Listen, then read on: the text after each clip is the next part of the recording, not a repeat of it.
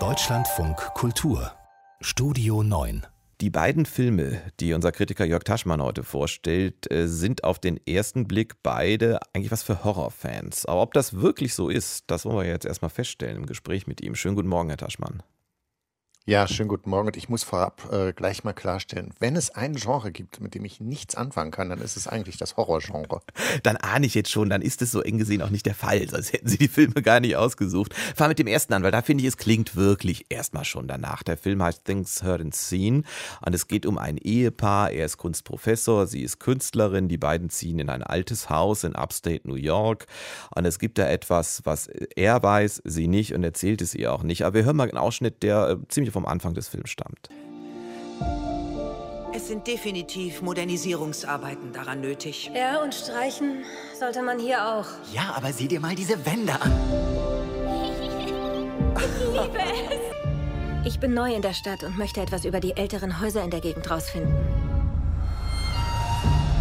Ich kenne hier oben niemanden. Das hat sich jetzt geändert. Meine Frau weiß nicht, was hier passiert ist. Ich halte es für besser, wenn wir es dabei belassen. Das ist die Stelle, die ich gerade meinte. Er weiß es, er erzählt es ihr nicht. Herr Taschmann, das klang jetzt für mich nach so einem Szenario. Äh, Ehepaar oder überhaupt ein Paar zieht in ein äh, altes Haus. Dieses alte Haus hat neue Bewohner, aber eine geheimnisvolle Geschichte. Jemand in dem Ort weiß es, aber erzählt es auch nicht. Das kommt mir alles so vor, als hätte ich das schon mal gesehen. Das ist in der Tat als Prämisse jetzt noch nicht sonderlich spannend, wird aber relativ behutsam erzählt. Also da nehmen sich die beiden Regisseure, das ist ein äh, Paar, Robert Pulcini und Sherry Springer Berman, die nehmen sich da wirklich Zeit, äh, die Geschichte zu etablieren. Und man, das spielt 1980 äh, in Upstate New York. Dorthin hat es den George, den Ehemann, verschlagen, der dort als Kunstprofessor agiert, ist sehr beliebt schnell bei den Studenten. Catherine hat eigentlich für ihn seine, ihre Karriere aufgegeben als Künstlerin. Künstlerin, ist einfach nur mitgezogen und merkt, weil sie so viel alleine ist, auch von ihrem Mann vernachlässigt wird, da geschehen merksame Dinge in dem Haus. Sie hat Visionen, sie hört Stimmen und äh, er wiederum ist sehr, sehr selbstgefällig, fängt auch gleich eine Affäre mit einer jüngeren Frau an. Äh, und äh, das ist sozusagen erstmal diese, diese, diese Exposition, die wir in diesem Film haben. Also so ganz, ganz langsam schleicht sich da was Übersinnliches ein. Richtig Horror ist das eigentlich noch nicht. Äh, bleibt das denn so subtil, dieses Horrorelement? Also es ist ein sehr langer Film, muss ich dazu sagen. Ich finde auch mit zwei Stunden eigentlich mindestens eine halbe Stunde überlang.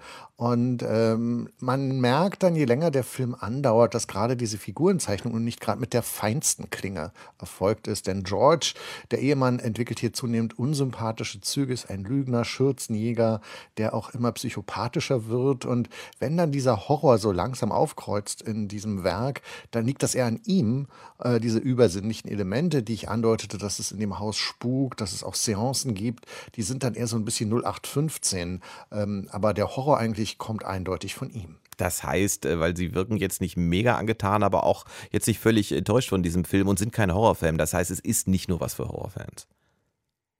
Auf keinen Fall, weil eben der Horror hier auch wirklich nie dominiert, ähm, auch wenn das Finale dann sehr blutig wird und leider voller Klischees. Ähm, mein Problem ist einfach, ich mag die Darsteller, Amanda Seyfried spielt äh, die spielt die Catherine, Jonathan Norton spielt ihren Ehemann und ähm, das Setting fand ich auch mal ganz interessant, so 80er Jahre Provinz, jenseits ab von New York, äh, intellektueller Klüngel und so weiter.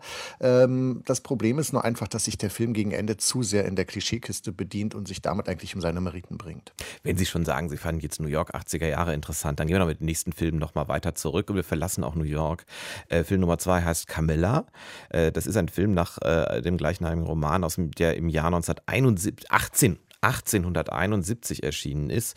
Ähm, also zum Beispiel auch noch bevor äh, Dracula erschienen ist. Äh, das erwähne ich mal am Rande, da werden wir, glaube ich, gleich drauf zurückkommen, Herr Taschmann. Aber was ich erstmal interessant finde, so von der Beschreibung her klingt das für mich jetzt wie eine Mischung aus einer Coming-of-Age-Geschichte aus dem 19. Jahrhundert und Horror. Ist es das und funktioniert das?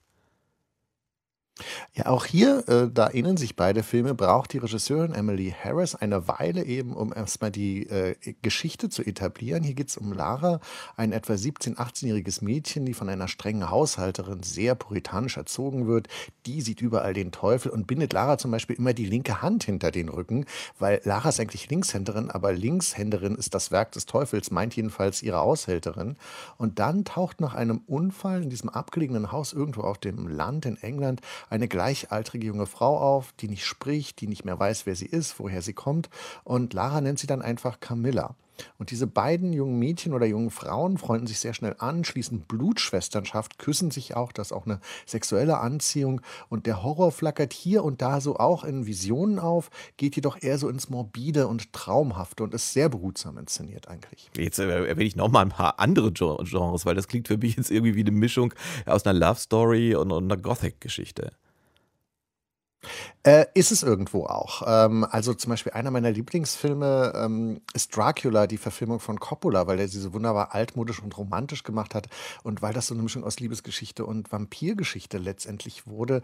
Und diese Geschichte hier ist so eine verkappte Vampirgeschichte, aber ganz sanft irgendwie und nur so angedeutet, dass man es manchmal gar nicht so richtig merkt, weil diese Blutsschwesternschaft, die die beiden jungen Frauen schließen, äh, dabei werden sie eben erwischt, sie küssen sich, aber eine der, die sind halt auch so voller Blut in den Lippen und diese äh, bigotte Haushälterin äh, sieht dann eben den Teufel und dann wird aus so einer wunderbar romantischen Geschichte irgendwie noch ein richtig hartes Drama. Dieses Drama kann man, wenn man möchte, auch wunderbar romantisch tatsächlich auf DVD äh, kaufen.